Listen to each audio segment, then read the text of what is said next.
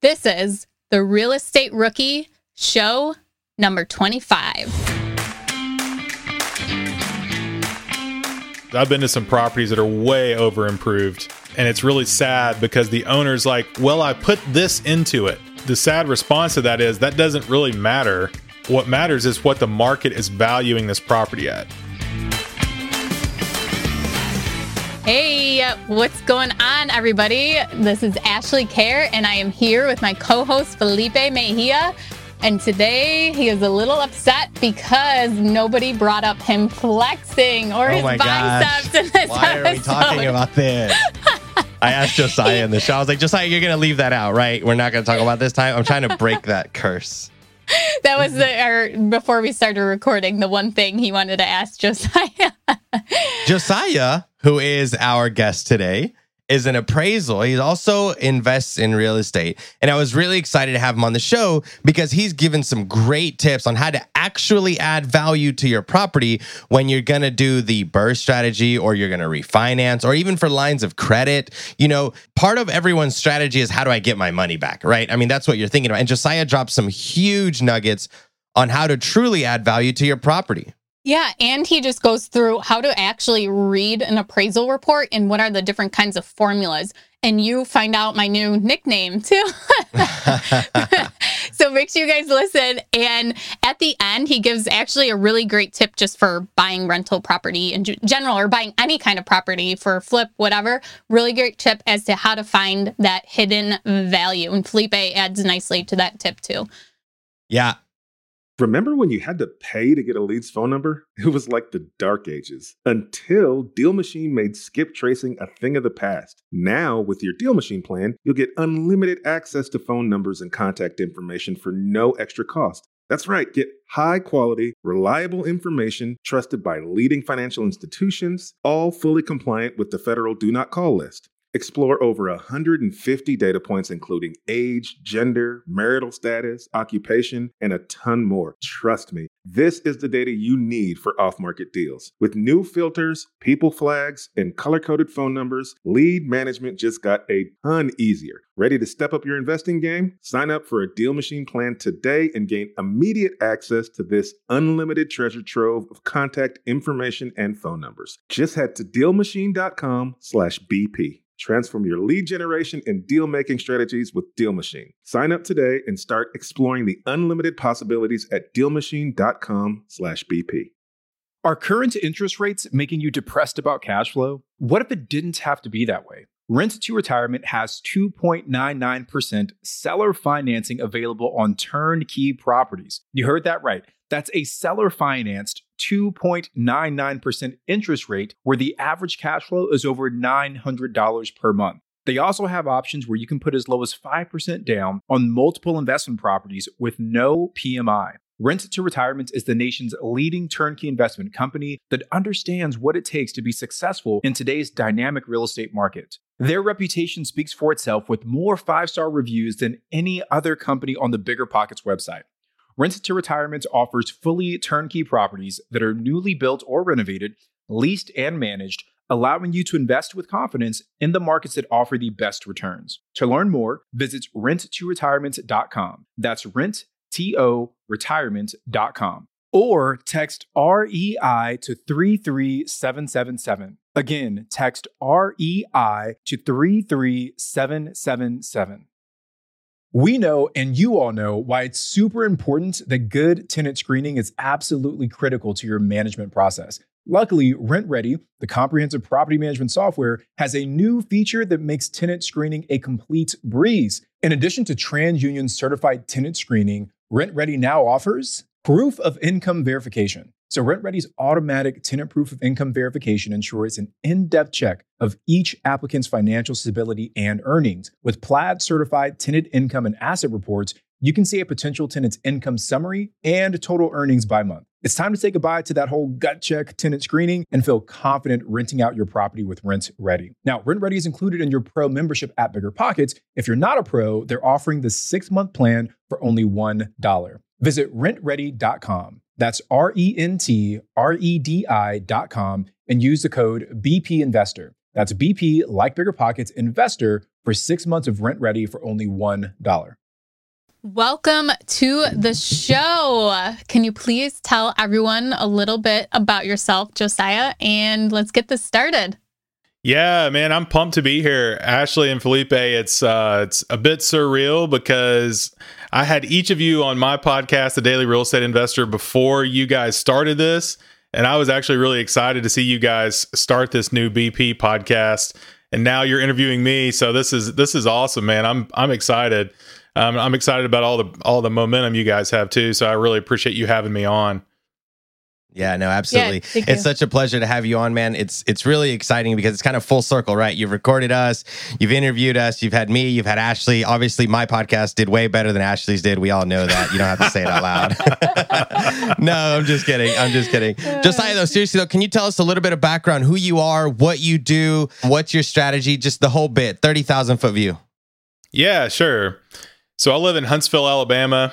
I'm 39 years old, married, got three small children. My oldest is six, middle is five, youngest is two. And I'm I'm an appraiser. I'm a licensed appraiser. I have my certified general appraisal license, which means I can appraise both commercial and residential. I run my own appraisal business out of my house, and I also have an investment property portfolio. It's it's 20 doors worth around $4 million. So they're each property is worth on average about $200,000 and I built that portfolio using the BRRRR strategy, which I discussed on my Bigger Pockets episodes that you can go check out if you want that whole backstory. But I had a lot of fun and it was quite the experience building that and also finishing it during COVID, you know, trying to go through the refinances during March and April. That was quite the experience. But my goal is now to scale into multifamily. And so I'm excited about this episode though, because we're going to get to dive into all things appraisal which uh, you know a lot of people don't understand appraisers. Sometimes I don't understand appraisers, and I am an appraiser. So this is going to be a lot of fun. Yeah, Felipe and I have been so excited to have an appraiser on, and then even more excited when we found it was you because I think it's even more awesome to hear from an appraiser who's also an investor. So we kind of get the mix of, of both sides of it.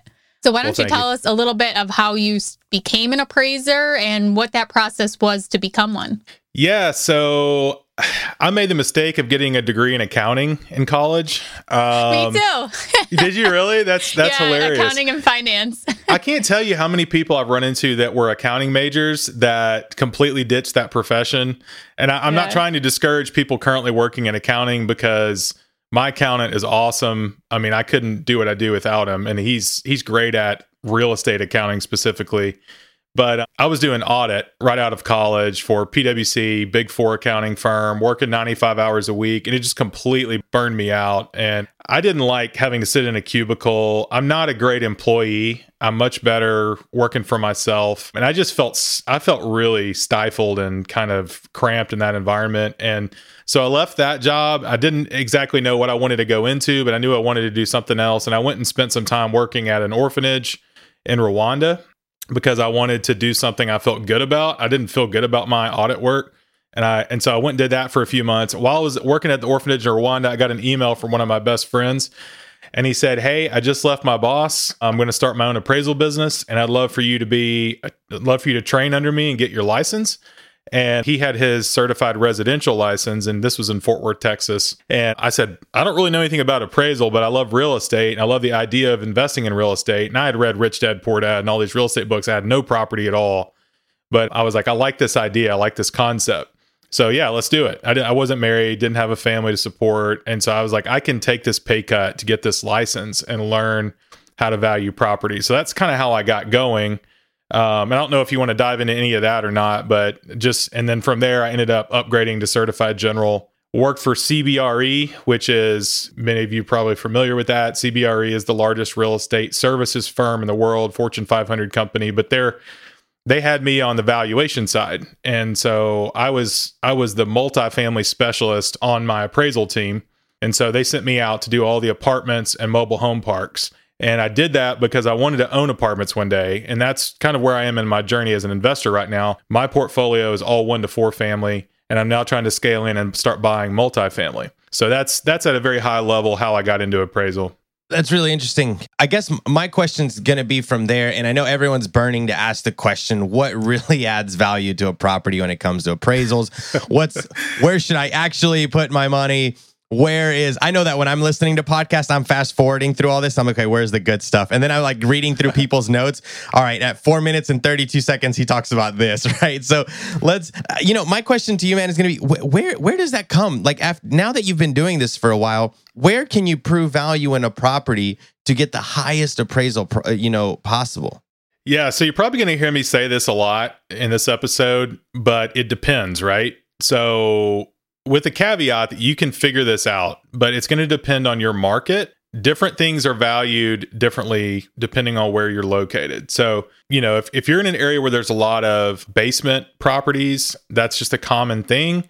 You know, that's going to be looked at differently than if you're here and, you know, I'm in Huntsville, Alabama. If you're in Alabama and there's not a lot of basement properties, if you're comparing one property that has a basement to a property that doesn't have a, a basement, those are going to look very different dollar per square foot, right? So the best thing you can do when you're trying to figure out what will add the most value to a property is find properties that are similar in square footage, similar in bed bath counts, and similar in location as far as like neighborhood.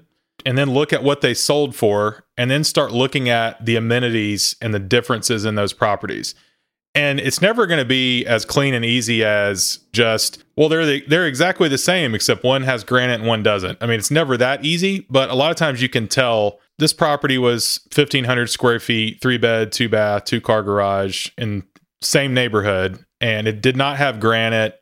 There was no fresh paint. It didn't have stainless steel appliances and it sold for $15000 less than this property over here. Similar square footage same bed bath two car garage same neighborhood without the paint, granite, and stainless steel. So you can you can look at that and say, okay, if I do stainless steel, granite, and repaint this, I could bump it by fifteen thousand. Now, how much is that going to cost me? And if it costs ten thousand, then you're you're getting a 50% ROI on doing that work. And you have to figure out whether it's worth your time and the risk and the, you know, you got to figure out how to borrow the money and all that. So always try to figure out, you know, how you're going to improve things. And it's it's easy. Like if you're doing appraisal work in a market, like like I'm doing my appraisal work here in Huntsville, I can tell you what the best ways to improve your properties are here. But that might not apply if you're in, you know, South Dakota or something. So I don't want to give like just always do this because you need to look at your market specifically. But there are generally some things that you can focus on.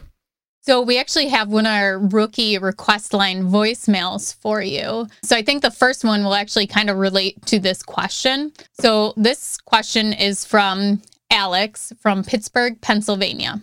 How does one determine the greatest value add on a property in a given area? Thank you. Yeah, so it's going to be like just what we were talking about. Like Yeah. try to find some comparable sales. And if you don't have access to the MLS, you're going to need it, right? So call your agent, or if you are an agent, you can easily pull this information yourself. Find someone that can pull some data for you. And anything appraisal, you got to think an appraiser is an independent third party. They're hired to value this property at market value, right? So you want to always approach appraisers and your appraisal process with data. It doesn't matter what you feel about the property, it matters what you can prove. So I look at appraisers like they're like a they're like attorneys that got stuck in the real estate world, right? Valuing properties. They got to be able to to write a legal document they could be trying to defend in court and they got to fill it with data. So what you need to do when you're trying to figure out the best way to improve your property is approach it with data as well. And if you've got three comps, two of them have granite like we were talking about, the other one doesn't and everything else is the same, you can look at the price bump you're getting on both those properties and figure out kind of what that granite's doing for you. It's difficult sometimes because you may have several different things going on, but you can get a general idea.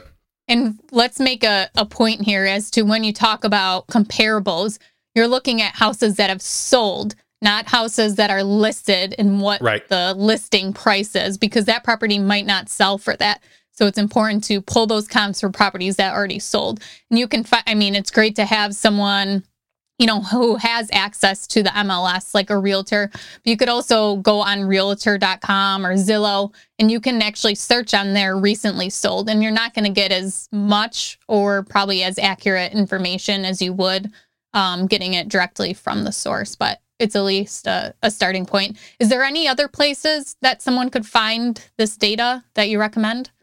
Uh, honestly, that not not anywhere that's going to stack up nearly as good to this. Yeah. This is the best way to do it because you don't want something that's not up to date, right? You want something that's going to be current.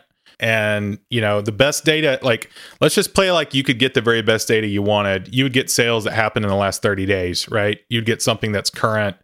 You know, you'd get a property that sold next door last week. That's the same as you mostly square footage, bed bath, and then try to figure out the amenities they had. And then you'd be able to figure out what the best ways to juice the ROI on your properties are. I know people are looking for general things you can do. My thoughts on general things you can do, the best places you can spend money is going to be kitchens and bathrooms. And then another great place a lot of people don't talk about is easily added or converted square footage with the caveat that I highly recommend you get it permitted and don't try to sneak that by and then have to undo your work later because you may get through without doing that, right?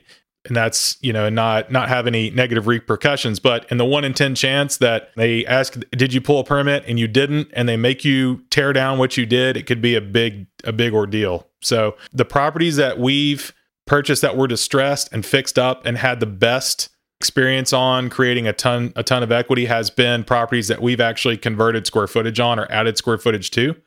And so, yeah, kitchens, bathrooms, and then adding square footage is what works best in my market. And I, I would guess that kitchens and bathrooms in most every market's applicable and adding square footage too. But, you know, that's that's kind of across the board. I think something that's always good to focus on. That's that's interesting because when as an investor, when I'm looking at a property, even before I'm buying it, that's one of the first things that I'm looking at as well like you know how much is it going to cost me to get the kitchen and the bathrooms up to date? You know what where where can i put my money to get the best bang for your buck right? I mean so so that's sure. one of the things that i'm analyzing for sure. We had this next question a lot and and, I, and i'd really like to hear your answer on it uh, it's from alex in hagerstown. I hope i'm saying that right. So alex asks how much information would be appreciated and how much is overstepping and giving them more than they need to know? If you had past appraisals can we share the comps? And if we've done upgrades, can we share what we've done and how much we've spent on those upgrades? Thanks. Yeah, absolutely. That's a great question.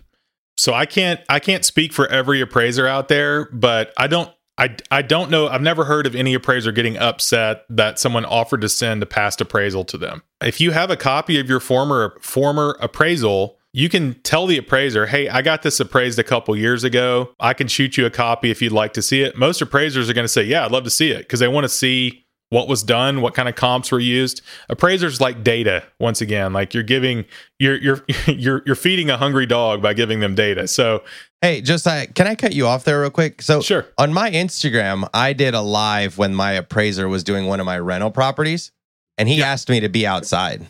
I brought all my data, I brought all my upgrades, I brought everything. Can you think of why maybe he did that? Like I was trying to show him everything after or before, and he just asked me to stay outside on IG Live. I was like, "Oh, okay, whatever." It, it's probably it's probably because there's a lot of I don't know who your appraiser is. I have no no no. no I, I know. I, am just I'm just wondering because you, are yeah. saying like you're saying you know most people want to hear, and I you're maybe I just got that one percent dude, but he's he straight up said no, just you can wait outside. I'll be done in 15 minutes. In and out. Was it during COVID though?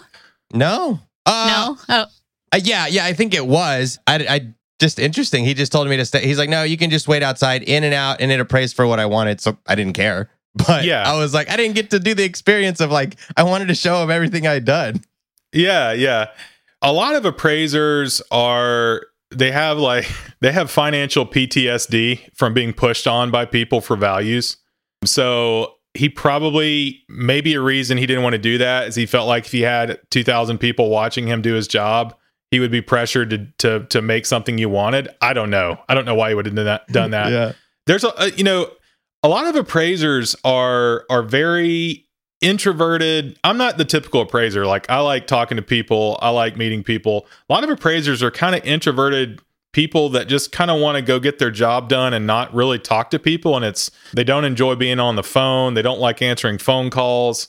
And so like i've always tried to understand my audience and give the appraiser data. Like i typically email it to them i say hey i want to email you the updates i made to the property. I let them know what i bought it for when i bought it the updates I made, I itemize the costs for all that stuff, and I send it to them in a PDF. I don't ever tell the appraiser what I want them to appraise a property for because you, are not supposed to do that, right? You're not supposed to influence the value of the property. They're an independent third party. However, you can also tell them, hey, these are the comps I found, you know, and forward those as well. They don't have to use them, and it's likely they won't use them all because most appraisers are going to they're going to pull their own comps and go with what they think are the best comps and that's what their job is is pulling the best data but if you you know it's it's likely that if you pulled good comps they're using the same comps anyway. So and now if you find a comp that they don't have access to or didn't use and you give it to, give that to them and it's actually good data they will very likely use it. So a good example of this would be uh, if if an appraiser is doing an appraisal on a brand new build and they get on the MLS and they find one sale in that neighborhood because there's only been five houses built and only one of them's been on the MLS and they can't get a hold of the builder, the builder doesn't answer their phone or whatever, they're going to start looking for comps outside that neighborhood. So if after or if during the appraisal process, you know, the builder calls the appraiser and says, "Hey, I've got four sales for you." The appraiser's going to be like, "Send them over because I don't have access to those." You know what I mean? So Another example would be if something's sold off market and you're in a non disclosure state where the information is not going to be online and you have access to data on a sale that's not on the MLS and you can't pull on public records, then you could get that information to an appraiser as long as it can be verified with like, you know, you've got something to verify what you're saying, like, you know, some kind of closing doc or something to show that it's legit. They can use that. So you shouldn't be scared of appraisers, but you just can't influence the value on your appraisal um, you, you can't do that. You can provide data though. And so that's that's what i would encourage people to do is provide data. So don't just give your opinion. Make sure that you're providing your opinion with data. Don't just say hey i feel like my property is worth this much. Well that's yeah. nice that you feel that way but it, can you yeah. prove it with some data? You can imagine that most everybody thinks their property is the best property on the block right?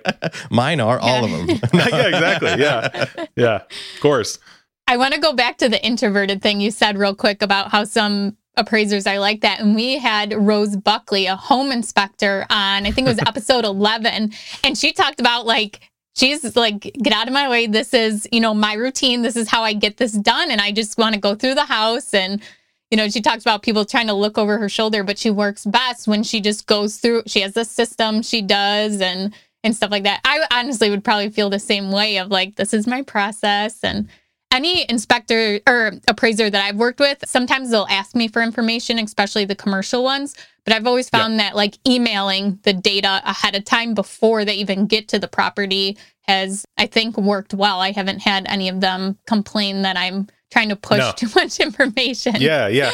And commercial appraisers are more likely to ask you for data because there's not as much public data available yeah. for them. Commercial appraising is is a more difficult job than residential. Residential is my average residential job probably takes the drive time takes me more time than the actual appraisal does. Because what you're doing is measuring the house you're going inside and taking pictures of each room in the house. And you know if you've got a one story 1200 square foot box of a house measuring the house may take all of five minutes you know what I mean? And then going inside, taking your pictures, doing the interior inspection, that may take a few minutes. So you can if if you've got a relatively easy measure on your hands and a small house, the inspection may take all of like 10 20 minutes. But your drive out there may take an hour, right? And your drive mm-hmm. back may take another hour and then you got to type the report up.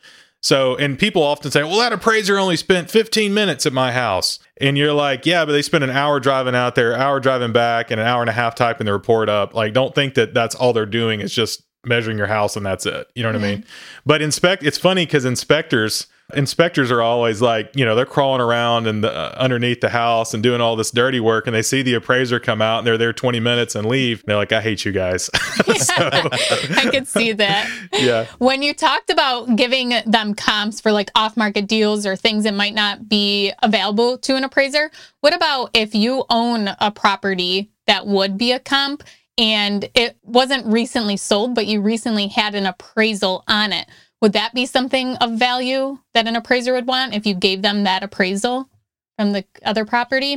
Are you referring to like residential or what yeah, um or or commercial, residential or commercial. If I own two properties and you're coming to appraise property A, and I had an appraisal done on property B, you know, a year ago or so. Yeah, but I yeah. had purchased it maybe five years ago. Yeah if I gave yeah. you that so, appraisal, would that be valuable? So if you're if you're talking residential, typically you're dealing with conventional loans, a lot of conventional and FHA loans, that kind of stuff, right? VA.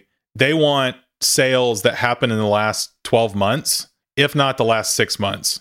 So if you're handing them an appraisal on another property that you own that didn't the sale didn't occur in the last 12 months, you could give it to them and they could look at your data and stuff, but they're going to go try to find recent sales.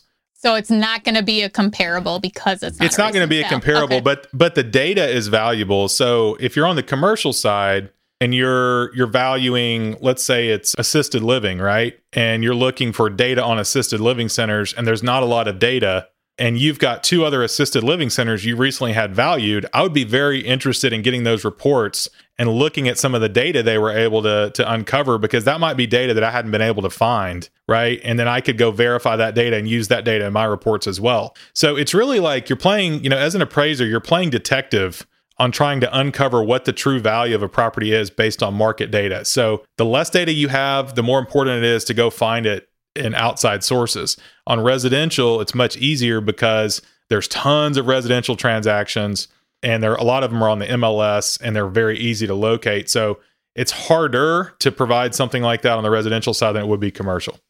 Just I have I have like a two part question, I guess, because I'm I'm thinking about what you're saying, and it- this is great knowledge. I'm I'm I'm wondering why it took so long to do this interview. This is amazing. um, you know, what if I'm doing a flip in a terrible neighborhood, and I'm gonna have I know that I'm gonna have the nicest property on the neighborhood, but I I know that it has to get appraised for some loans out there. What's what's my best course of action when doing something like that? When I'm flipping a property in a neighborhood that I know I'm to have the best house and the comps are not to be great. Like, what do I do? Yeah. Yeah. So it, that that's a challenging one from an investor standpoint because it's hard to pin down your ARV, right? Because you're looking at comps in your neighborhood. And ARV, can you explain what ARV is to some of our listeners? Yeah. After repair value. So that's just like in appraisal terms, what you call what ARV is called is the subject to completion value. So you'll see that on an appraisal. When you get a residential appraisal done, they'll if you're doing it as is, as it's existing, it's going to be marked as is on the report. If you're buying the property and want want and the bank or lender wants you to value it as it would be completed in the future today, they're going to do a subject to completion value and they're going to take into account all the repairs you're going to do to the property that you're planning and they're going to appraise it as if it were already fixed up. This would be for a, a new build too, correct? Uh, doing a construction That's correct. loan. That's Okay. correct. Yeah, if if you valued a new build that there was nothing on the lot as is, you just have land value, right? But if you give plans to the appraiser and say, you know, we're building this three hundred thousand dollar house here, we paid thirty thousand for the lot, two hundred and seventy for the improvements. The appraiser is going to do a subject to completion appraisal on that and take into account the planned improvements with a hypothetical condition that those exist today and that and they're going to pull comps for structures that are similar in square footage, amenities, bed bath count, all that of existing structures today. So that that's when you're looking at appraisal, you've got as is or you've got subject to completion. And so Felipe, your original question was, what do you do when you think you're going to be the best property in the neighborhood? Well, an appraiser worth their salt is going to try to go find comps that are similar. And if there's none similar in the neighborhood, they're going to go outside the neighborhood. So if you've got like let's say you've you've got a house that is, you know, 1500 square feet, 3 bed, 2 bath and it's completely you gutted it, completely updated this thing. And in your neighborhood, you've only got you've only got two sales and they're both distressed.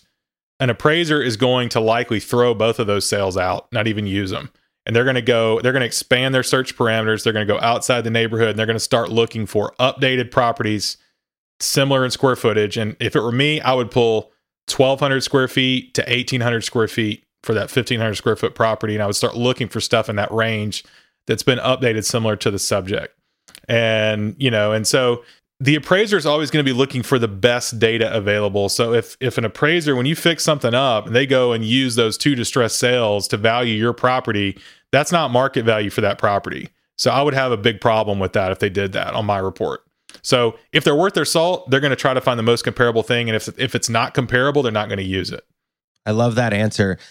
And that's great. And and I'm probably going to go back and listen to that again. But let's let's do one more hypothetical. Let's say that the appraiser doesn't or appraisal doesn't come back at what I wanted it to.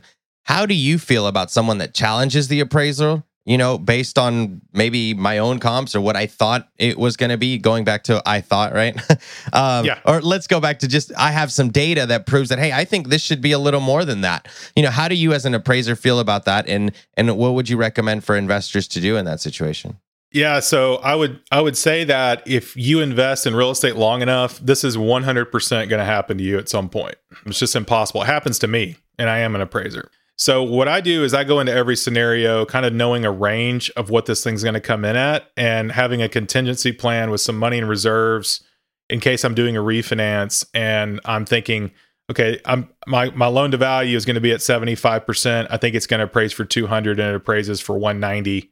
So I got to come up with an extra 7500 bucks to close, right? So step number 1 is like don't assume that the, the property will appraise exactly where you think it will and have no money in reserves to close your refinance because that can get you in trouble, right? Step number two is approach the appraiser with data if you feel like they've missed something. I would not email them and say, "Hey man, what are you doing? You screwed this up. You mi- you really you really missed a lot, left a lot out. Here's what I found."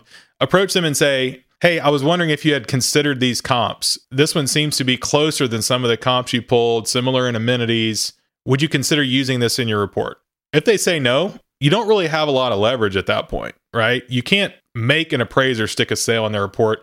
They're supposed to be an independent third party, so they don't have to do what you want them to regardless, right? So this is just kind of like part of it. It's like you can't control the banker making your loan. You can't make them lower the interest rate for you. You can give all you can do is give the banker information about your situation. They're going to do what they're going to do. Same with the appraiser. You really can't control them, right? But you can give them data and when it come you know pertains to your value i would always err on doing a lot a lot of work up front ashley like you were saying. Give them the data the best data you can find up front and don't be lazy and not know your data. Like know your data up front and give them data up front so they can properly value the property with every bit of data out there and give them data on all the improvements you've made as well. It's much better to do that up front than it is after they've valued the property you have the report and you don't like it it's kind of a follow up to that. Is if this is your first time ever getting an appraisal and you get this report and maybe you're not happy with it, but you don't understand the report. I mean, mm. the appraisal report, I mean, is at least what 20 pages long at least. Yeah. And um, I mean, I've got seen some for commercial properties that go over 100 pages. With that, who would the investor contact or who would they talk to if they needed someone to kind of walk through and explain the appraisal so that maybe they can, you know, take note as to, wow, you know, actually, this is something I didn't realize and now it makes sense or anything like that. Would they contact the appraiser, the the loan officer? Who would be the appropriate person to kind of walk them through the appraisal? Yeah, so there so there's a, a document that governs appraisers, which is basically the appraiser rule book, and it's called USPAP and it's the most boring thing you'll ever read. Um, I would not recommend going it. Sounds exciting to me. yeah, it's it's it's pretty terrible. Yeah, but appraisers have to do their appraisals in accordance with USPAP guidelines, and so USPAP says that you cannot discuss value or the results of an assignment with anyone but your client. Okay, so if the client is ordering the appraisal, which let's say you have a residential loan you're doing through a bank the bank is ordering the appraisal because the bank is making your loan. You are not ordering the appraisal from the appraiser. So the bank is the one that can discuss value with the appraiser, and you can go to the bank and get your appraisal report. So if you start trying to talk value and all this with the appraiser, they're not going to give you much because the bank is their client and they could actually get in trouble for that. So best thing to understand is go to the bank and ask the bank to okay the fact that you could get your report and also communicate with the appraiser. And if and if the client is like, "Hey, this is fine," then you can you can start communicating with the appraiser.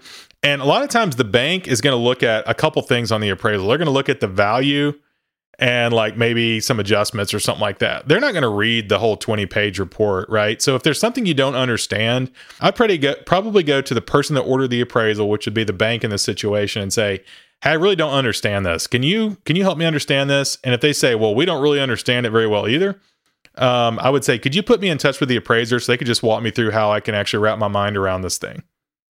Cool. Thank you.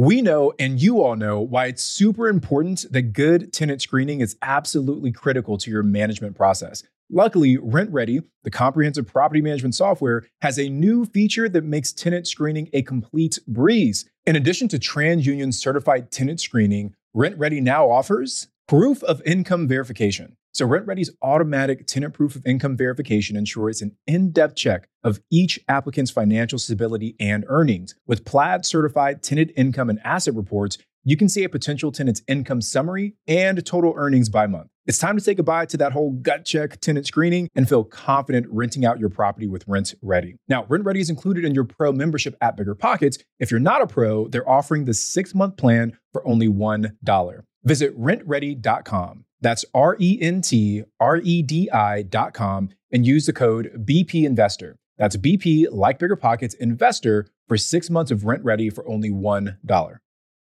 The dream of owning a vacation home can be daunting. From finding the best guests, to the maintenance, to organizing the cleaners after every guest day, with Vacasa, they make that dream into a reality. As a full service vacation home management company with vacation homes in key destinations across the US, they know a thing about how to make owning a vacation home easy and profitable. On top of proactive property maintenance visits by professional local teams, a hospitality driven booking platform, and around the clock support, Vacasa earns homeowners an average of 20% more revenue from their vacation homes. Vacasa is always thinking of ways to simplify the vacation home owning experience by putting your home to work for you. If you're looking to make more from your vacation home, work with the reliable property manager, and finally have peace of mind, partner with Vacasa at vacasa.com slash biggerpockets. That's vacasa.com slash biggerpockets. This show is sponsored by Airbnb. Did you know that a long time ago, before I ever started my real estate business, I turned one of my first primary residences into an Airbnb? And that's the extra income that I needed from Airbnb that gave me the confidence to go out and work for myself and eventually quit my nine to five job. And now I have dozens of Airbnbs all over the country. I've even partnered up with the old David Greene on a recent property in Scottsdale to take our portfolio to the next level. And of course, we host it on Airbnb. But you don't need to be a full time real estate investor to start on Airbnb. As a matter of fact, I was self managing 10 properties while working my nine to five job, so I know anybody can do it. Think about it this way you're looking for extra income and going on a vacation. Wouldn't it be great to rent out your space and let your property pay for itself while you're gone? I did this one time. I pitched my wife and my roommate, because we were house hacking, on the idea of renting out our home, and it paid for all of our expenses on a trip to Mexico City. So go and give it a try. It might just change your life, just like it did mine. And I really do mean that. Your home might be worth more than you think. Find out how much at airbnb.com/slash host.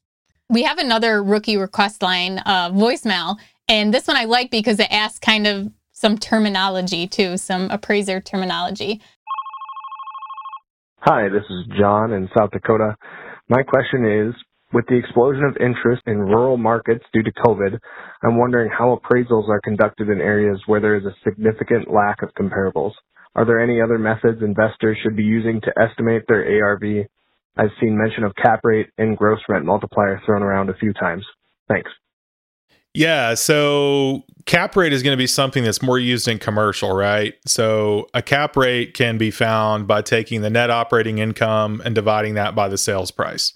So cap rate something like if you're if you're appraising an apartment, you're gonna and let's say let's say you've got a, a hundred door B class apartment in Nashville, Tennessee.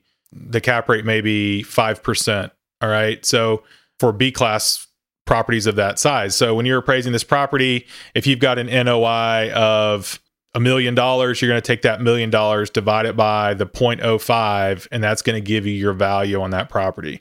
So income producing properties that are commercial, you value those with cap rates. When you're on residential, it's much simpler and it's typically valued using the sales comparison approach because nine times, well, not nine times out of 10, I would say seven times out of 10, 70% of the time, the property is being purchased to live in. 30% of the time, it may be purchased as a rental, right? So most of the time, your sales comparables are going to have been primary residence buyers. So even with investment properties, you're still using the sales comparison approach. And on investment properties, you'll also do the income approach. The gross rent multiplier is going to take the income from the property, have a multiple that it uses to arrive at a value, which has to reconcile with the sales comparison approach. So the gross rent multiplier, I wouldn't get too hung up on that in residential. It's not something to get hung up on, but just know that in residential, if it's an income producing property, it's a rental, and you're doing a, a loan on a rental property, you're going to do the sales comparison and the income approach, and then reconcile those values for a for a value overall. Did everybody get all of that? yeah, uh, and and the I, I think the question was like during COVID, if there's not a lot of comps, what should be done? And they didn't say what kind of property this is. Yeah, he just said in rural markets, since there wasn't a lot of sales, and now that I'm there's guessing- an explosion of interest of people starting to buy in the rural Yeah. markets because of COVID, how are, Yeah. how should you find your comps? Yeah. I'm guessing he's talking residential. So if it's residential, it would just be like our early example. You're just going to expand your search parameters and look for the best comparable sales you can find. So that's always what an appraiser is going to do. If there's if there's no comps within you know the neighborhood, they're going to expand to maybe a couple blocks outside the neighborhood. If there's no comps there, they're going to expand to the entire city. If there's no comps there, they're going to expand. You know, they're going to keep going out until they start finding comps, and that's what they're going to use. So yeah, if it's commercial and there's not a lot of comps, they do the same thing. They just they're just using cap rates, you know. So like when I worked at CBRE, they've got data tables they build out quarterly on what these different respective property types are trading at cap rate wise in these different markets. And so if you're appraising a Walgreens, they've got internal data and all these appraisals they've done on Walgreens that they can they can use as data in their reports. And then they've also got data on LoopNet, CoStar, all this other stuff. And and on top of that, they've got these reports where they've compiled cap rate data in these different markets to give you a cap rate range for your property in your market that will help you with this. So Oh. Josiah, to uh to not cut you off there, but uh to bring it down a level, because I don't know about you guys, but for me on my end, I don't know about my listeners, but for me on my end, I just was like, whoa, that was a whole lot hold of on, really it- big hold on. Felipe. I have one more thing I want to add to that because I love like the analyzing and the formulas and stuff like that. So I actually got two appraisals in the mail today for a three unit and a two unit that um, I'm putting into a portfolio loan. And I was going through the appraisal, looking at it, and I'm somewhat familiar with it. But I was wondering so if someone wants to use, take an existing appraisal and kind of copy that formula and like that format, because it is very, it's almost like an Excel spreadsheet when you look at the comparables and how they have it set up. Would you recommend someone kind of using that format and then using the formulas that they have listed to kind of do your own little case study before you actually get an actual appraisal on it? Or is Uh, that a yeah. waste of time? yeah, you could. I, I would probably say that that it's probably going to be more likely that that the next appraiser you get has a completely different thing they're using set of software.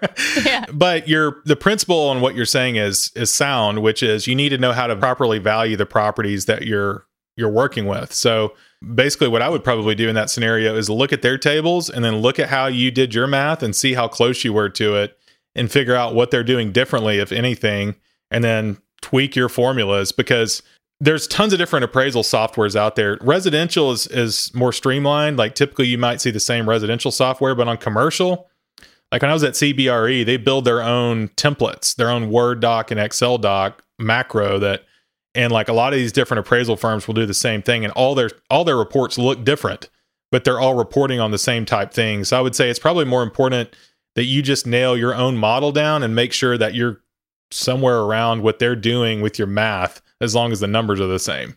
That makes sense? That's what I'm going to build tonight. My own There we appraisal go. Yeah. spreadsheet.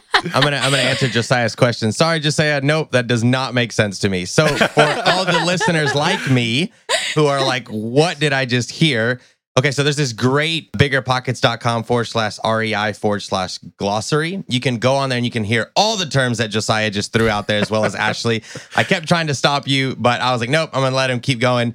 There is a great place on Bigger Pockets actually where they've built like a definition glossary style thing for like words like ROI and you know net operating income and uh, you know bank owned or you know just just tons of definitions for that. So definitely go and, and check that out on biggerpockets.com forward slash glossary.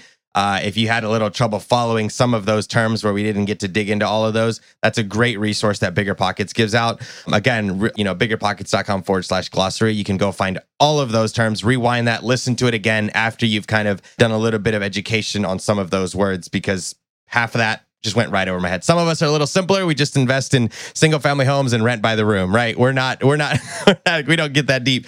But uh, I'm glad that you were that you were able to to talk a little bit about that. So um, thanks for that. But definitely, like I said, guys, go and listen uh, or, or, go on Bigger Pockets website and kind of do a little bit of, of back end homework on that as well. Felipe, did you ever did you ever hear the saying "a lady in the streets, a freak in the spreadsheets"? oh my god! I feel like this relates wow. to this so well. oh man, I, I, I, think that might be a good T-shirt or coffee mug. It yes. is a T-shirt. I've seen it on Instagram. Someone wear that. I'm like, oh my god, that is me. I love it. That's a that's a real T-shirt. Wow, that's awesome. Yeah, yeah. we got to get that. We got to wear that for the next show. Yeah, no, the reason yeah. I say that is because like for me personally, and this is going a, little bit off of topic, but for me personally, like I hear all the terms, and by now I get most of them. But when I started, I was worried about one single family home and getting that first rental property. And a lot of our listeners are interested or or like, okay, you know, 50,000 properties or or you know, Grant Cardone style money is great and all, but I just want to know the next step on how to buy my next property and you're part of you're one of the R's in the BRRRR, right? And and I want to hear from Josiah how do I just get the money back from my property, right? I want it appraised, I wanted to hit the appraisal. I don't quite know yet what all the terms are and it's really important that we educate ourselves on that. So, you know, for me, I had I had to go onto bigger pockets and like read and figure out what each one of these meant because even through high school, this was a problem for me, right? Like I had to read the same thing over and over and over again just to understand it. So, to all the listeners, I'm telling you, it's very important that you understand the lingo and what it means because it's going to either positively or negatively affect your real estate investing if you don't understand the net operating income, the return on investment, how an appraisal works, how an appraisal thinks, how an how someone like Josiah is thinking in those 15 minutes that he's in your house appraising because those 15 minutes can be the difference between 20 grand easy. You know, Josiah, would you agree? Oh yeah, yeah, definitely. Yeah, there I mean there are some so like high level best practices I would say that are going to help you in this process. One is when you're getting your property appraised, make sure it's clean, right? Like think about selling your property, having someone that wants to buy your property.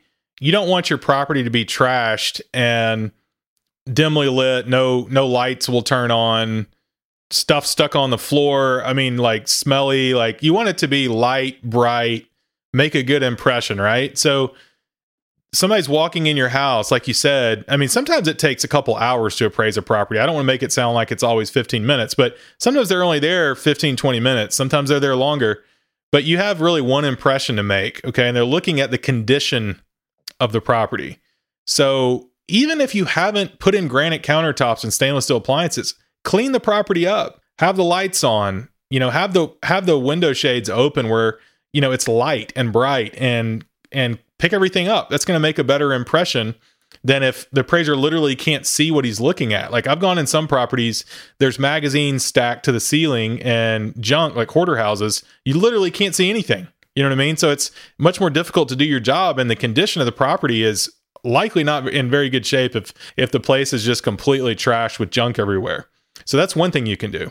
Ashley uh am i you want me to keep going or you have any well, questions? I have a question. That? Yeah, if yeah. I could jump in real quick. Sure. So, as an investor yourself, if you have a tenant that maybe is not very ah, has kept the house very nice, have you ever part. yeah, offered an incentive as to, "Hey, I'm having an appraiser come do you mind keeping the house, put, picking up the house, having it cleaned, and I'll take $25 off your monthly rent or paying for a cleaner to go in? Have you ever done idea. anything like that? And What's your you advice know, on that to kind of motivate someone? To- this, this, is a this is actually a, a, it's actually a problem in in appraising going in properties on the residential side that are leased because the tenants don't want you there, right? Because the owner the owner is not telling the tenants typically what's going on with the appraisal. So the tenants are all first thing they want to know: Are they selling the property? Are they refinancing the property? What's going on? Why are you in my house?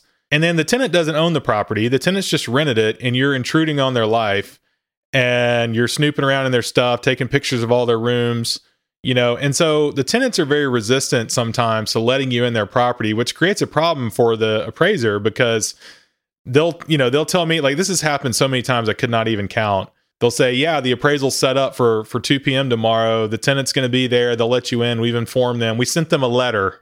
That's the worst thing you can hear. We sent them a letter i'm like okay did you talk to them because so i'll show up and there's nobody there or the tenants are there and they won't even open the door and there's no property manager there or anything, and I can't get in. So I got to go home and come back and charge them a trip fee. So uh, getting the tenants on board is a big part. As a property owner, get your tenants on board with the appraiser being there. If you could figure out a way to incentivize them to clean it up, that would be great. Because another thing to consider the condition the tenant's leaving your property in is going to affect the value on your appraisal.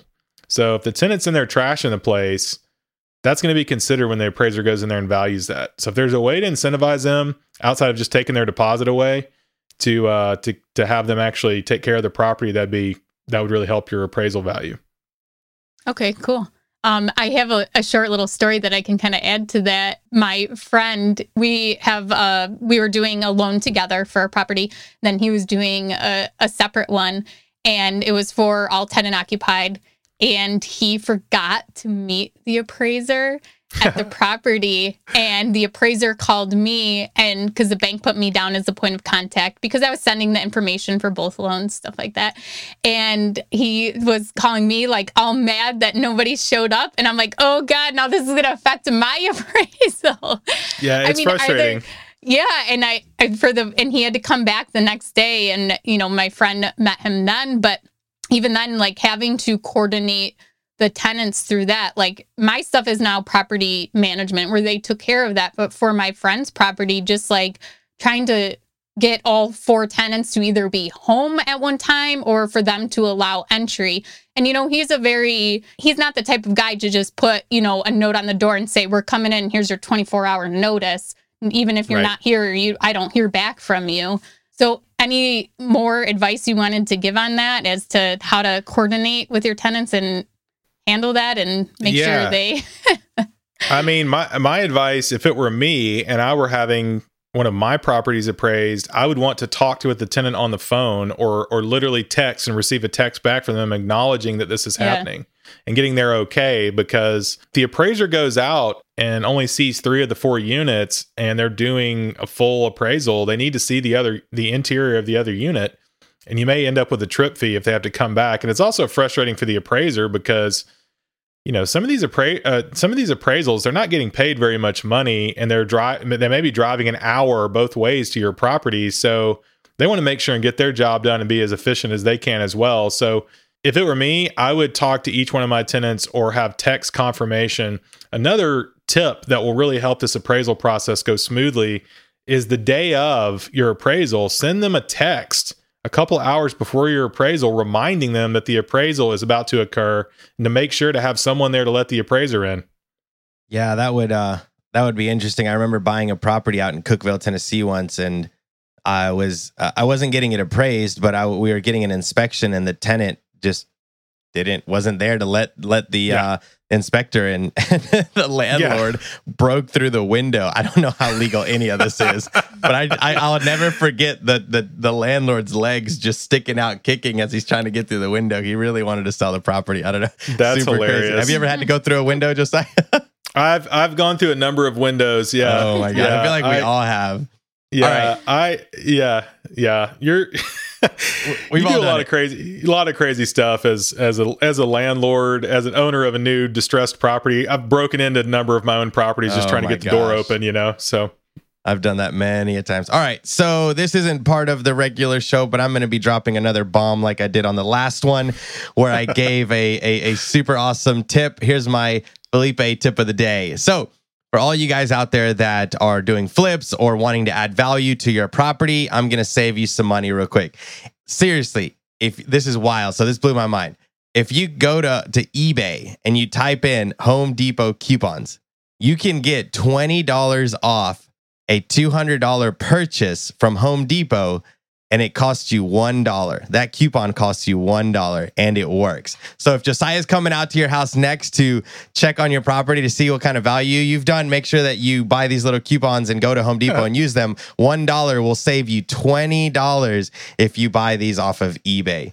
That is my You know, boom Felipe, bomb of the I day. my jaw did drop. I will admit that on last episode about your tip with Sarah, but I have to say I'm disappointed because I knew about this one. you Lowe's already has it knew about this one? Yeah, I buy the Lowe's ones off eBay. They're ten percent off. I mean, I don't think there's a minimum on those ones how much you have to spend, and then there's also like ten dollars off a hundred. So Oh, yeah, yeah. Lowe's or Home Depot. I, I thought on this eBay. one would tag on to the last one though, because Yeah. you get twenty dollars back, but you still get that price match for ninety days forward right. That's No, awesome. keep them coming. Yeah. every That's week. awesome. Okay. Hey, I, I got I got a tip. I got a tip I wanna I wanna drop as well if you Yeah, guys are okay with it. Do it. All right. And I, I said this one on my Bigger Pockets episode, but this one could literally make you 40 grand on your next deal. Okay. Uh-oh. Here it the comes. ROI, the, the return on investment on this could be ridiculous. Okay. When you're looking for properties, and this is something that you would only know as an appraiser, probably, or you might have figured this out, a few of you, but most of you probably not. Go to go to Lowe's or Home Depot, buy yourself a tape measure, and start measuring your properties that you're looking at buying. Okay. You're going to find that people are listing a property at 1400 square feet. And when you finish measuring it, you've got a 2000 square foot property on your hands. If you're in a $100 a square foot neighborhood, you just found $60,000 of equity by just spending maybe 10 minutes wrapping a tape measure around that. So, and that tape measure is going to cost you $15. Like, start doing this. If you're Yeah. trying to build, let's say your first goal is getting 10 properties just do this on the next 30 deals you look at and you're going to find 5 to 10 that that you found hidden value that nobody else is looking at and do that and you're going to start finding really good deals even in a hot market So I'm gonna give a hack on that because I I'm probably not gonna go buy measuring tape and figure out how to do square footage on a house. But I'll tell you what I will do. Get one I of the wheels. found- yeah. No, I have found that when looking for deals on the MLS, if I'm finding a 2,000 square foot home and it's got a two bedroom, one bath, in Yep. my mind, I'm like, okay, there, that's not right. There's a bedroom missing there, or a bedroom that I can add, right? So I'm assuming, Josiah, that's probably the same thing that you're saying, right? I mean, look at this square footage because a lot of realtors that I've met, they're just posting the same square footage from um, when it was listed last time. They're just copying and pasting. They're not going in there to measure the square footage of the house. So just like Josiah said, when you're out there looking for deals, look for the mistakes also that realtors make. 2,000 square foot home, two bedroom, one bath. That doesn't even sound right. There's bedrooms or bathrooms missing in that. And there's tons of value add. Just like you said, you do 10 of those, you're going to find one for sure. yeah yeah and a good place to start kind of piggybacking on what you're saying is if if you look at something like I, I talked about this as well in the other podcast but i found a duplex that looked fairly large it was two story and it was two bed one bath on both sides and on the listing it said it was 1200 square feet. I'm like there's no way that each one of these units is 600 square feet. That, that would have to be 300 square feet on the first floor and the second. And the structure was large right? So i was like i think that's only for half the duplex. So i went out there took my tape measure out there measured around the outside of that thing and the second story in like 10 minutes discovered the thing was 2600 square feet instead of 1200 and that was the that was one of the best deals I ever did we walked in $150000 of equity on that thing Wow, that's awesome. That's an awesome story. I think it is so worth to take that time. And would you say it took you 15 minutes to yeah actually yeah, measure it out? Yeah. yeah I mean, it's not going to hurt anything to at least try that when you're looking at properties around here. There's a lot of like two beds, one baths for sale around like a thousand square feet. Where mm-hmm. those, I think that you could probably find those deals where it's actually more than what's being listed, and or even find another bedroom in there too. Yeah, or just like Felipe's saying, like literally look at the listing as kind of a, a first initial smell test and say, does that look bigger than they're saying? Yeah. And if it does, then go out there with your tape measure. If it looks like a deal, you don't have to go out and measure every property. But if something looks off, then go out there. You could go out there and measure it real quick, and you may find that it's like, you know, 50% more square footage there than you thought. And if you have no idea what the square footage is by like looking at a house, take your tape measure and just take a spray paint and make a, a house in your yard and like, okay, that right there is 1200 square feet. That's how big that is and use that as a gauge or use your own house to kind of look at that is about 1200 square feet. That's what that looks like. Ashley, we don't all So- live on a thousand acres where we can do that. Some of us would have to use our neighbor's yard the or the yard, or we'd have to tap into the street. Uh, okay, so we're going to move on to one of our segments now.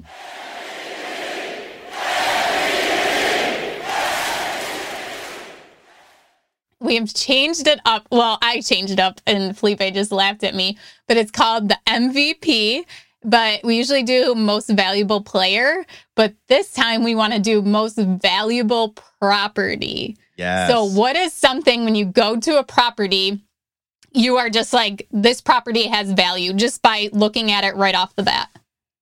It- typically when the condition when somebody's taking care of the condition of the property i'm automatically impressed right so uh, and like i said it doesn't have to be the amenities don't have to be like top end right? If you're buying Mhm. a property in in a c class area where you know you're renting it you know it's let's say you get it for 70000 and it'll rent for 900 you probably don't want to put granite in there right? But an appraiser could walk into that property and have one of two experiences. One is everything's clean it smells good it's everything's put away it's easy to to inspect.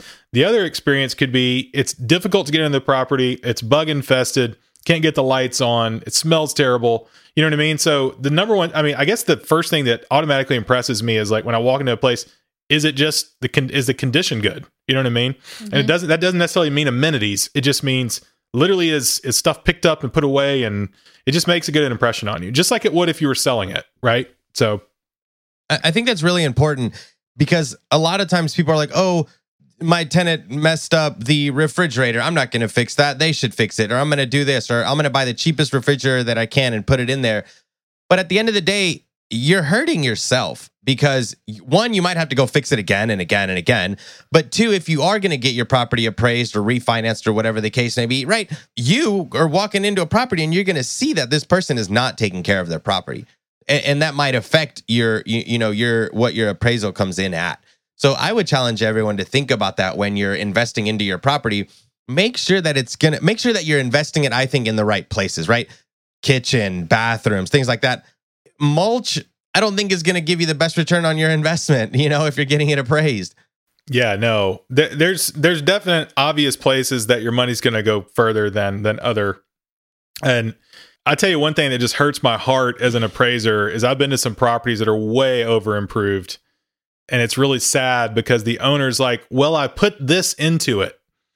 And the sad response to that is that doesn't really matter what matters is what the market is valuing this property at so putting you know having a gold a gold plated toilet right it, that's not actual gold. Gold, you know, gold painted toilet is not going to be, you know, it's not really going to help your cause any. And over improving a property is a really great way to destroy a lot of value and lose a lot of money. So, and- again, the way you can understand what would be over improving is look at comps and figure out what the market is demanding. If you're in an area where everybody's got granite, everybody's got hardwood floors, and you've got vinyl, old dingy vinyl, and some kind of cheap countertop, it's going to hurt your value, right?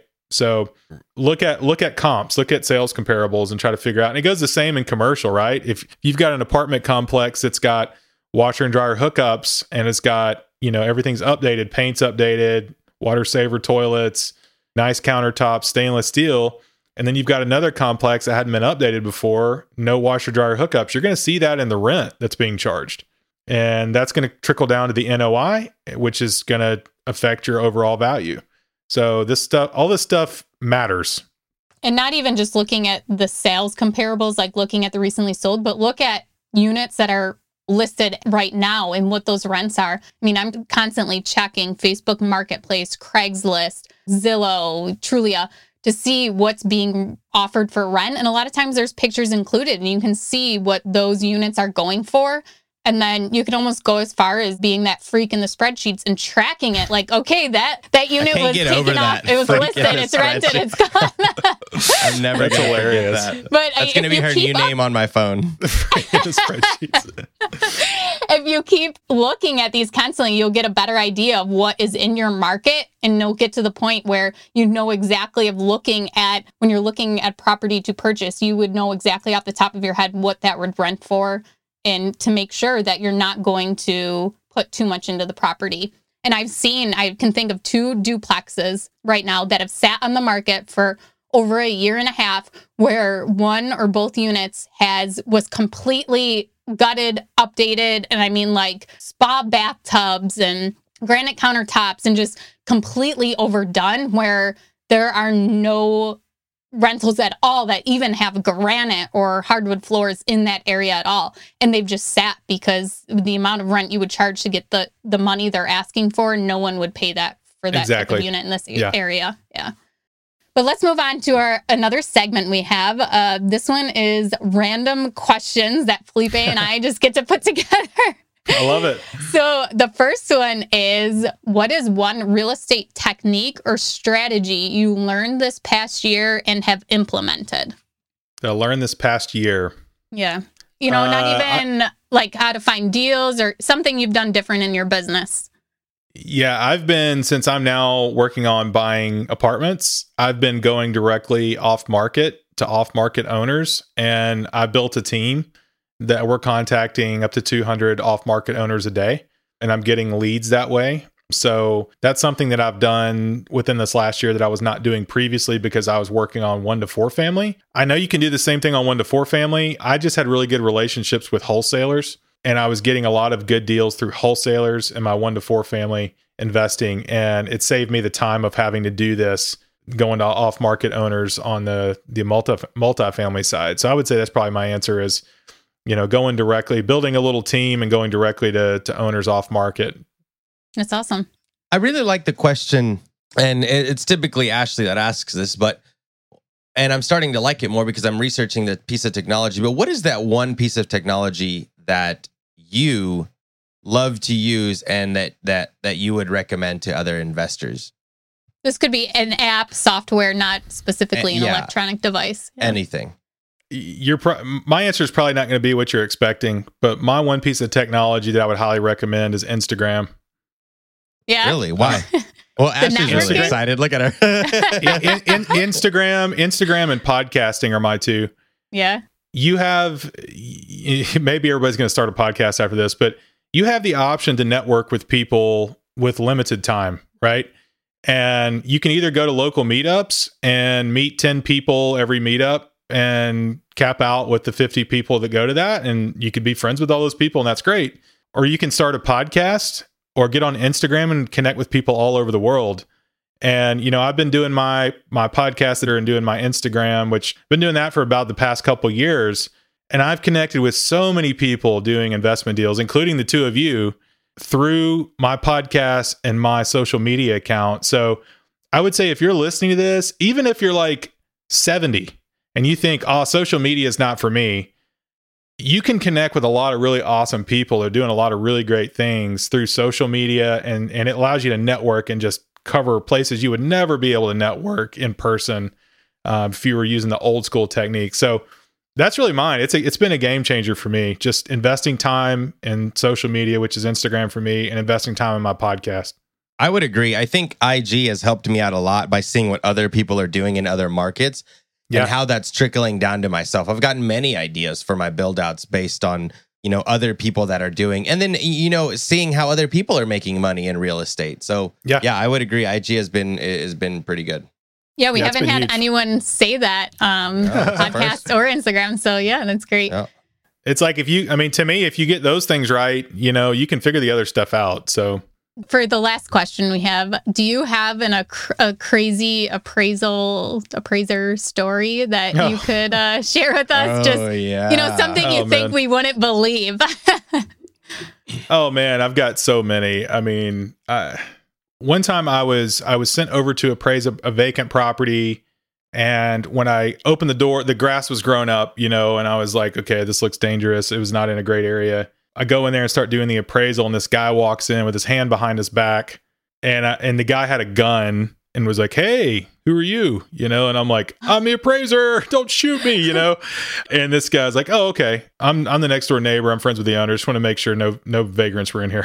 I oh like, my God. you know, and I mean that was just like a simple story. I had another one where this was the, it's always the investment property appraisals. Those are always the, the crazy ones. So I had another one where they scheduled the, the the owner scheduled the appraisal, said the tenant was going to be ready for me.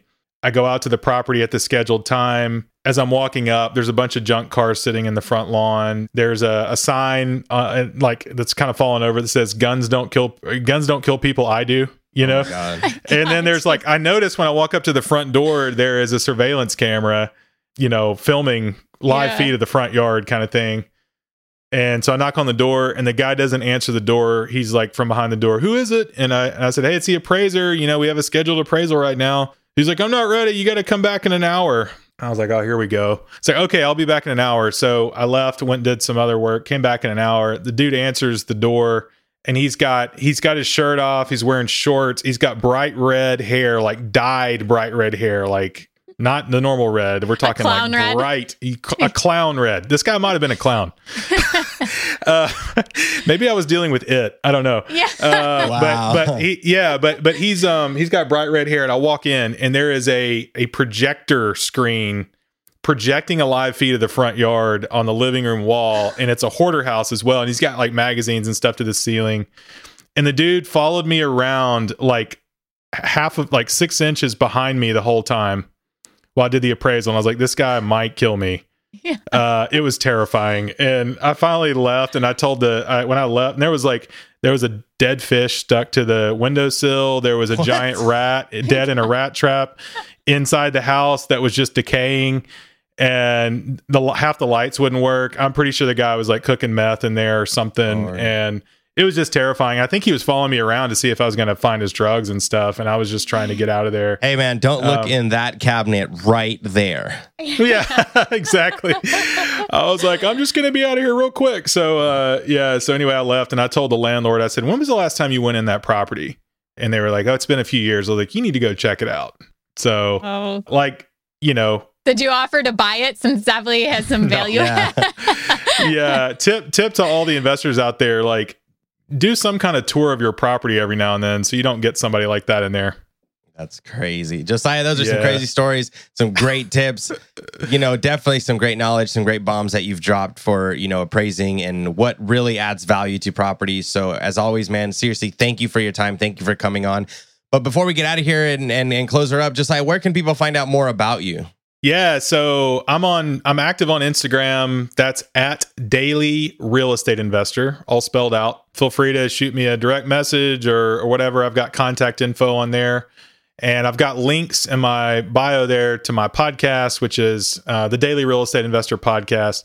And I'm also launching a new podcast on multifamily. We're going to document our process of going from one to four family investing into multifamily investing and got got Brandon Turner coming on that show to talk about his mobile home park investing and uh, I got Brian Murray lined up and a lot of other uh, great investors. So I'm excited about that. You can find a link to that also in the uh, in my bio on Instagram. So that that podcast is going to be multifamily investor or uh, multifamily mavericks. And I've also got a book I would love for everybody to check out. It's titled "Dream It and Build It: How to Crush Your Real Estate Investing Goals," and that's on Amazon, Kindle, or physical format. So.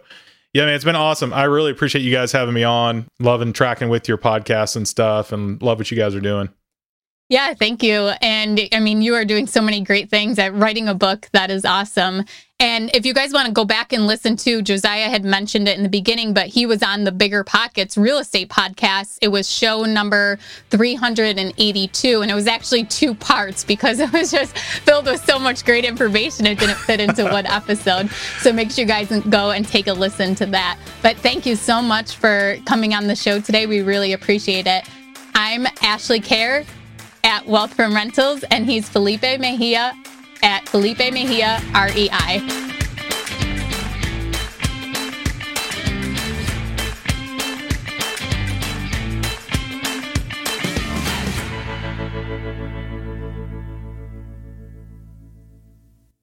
The market is changing and finding your way can be tricky. Rates shift, headlines whirl, but your goal hasn't changed. You want financial freedom. And the best investors know it's not about timing the market, it's about time in the market. If you're ready to get into the real estate investing game or take your game to the next level, finding an investor friendly agent is your next step. With BiggerPockets Agent Finder, you can find the right agent in minutes. Just head to biggerpockets.com slash deals, enter a few details about what and where you want to buy, and boom, instantly match with an investor-friendly agent who fits the bill. These local market experts can help you navigate the neighborhoods, analyze the numbers, and take action with confidence once and for all. There's free resources only available at biggerpockets.com slash deals. Get an agent, get the deal, and get closer to financial freedom at biggerpockets.com slash deals. That's biggerpockets.com slash deals to find your investor friendly agent today. The content of this podcast is for informational purposes only. Past performance is not indicative of future results, and all host and participant opinions are their own. Investment in any asset, real estate included, involves risk. Use your best judgment and consult with qualified advisors before investing. Only risk capital you can afford to lose. Bigger Pockets LLC disclaims all liability for direct, indirect, consequential, or other damages arising from reliance upon information presented in this podcast.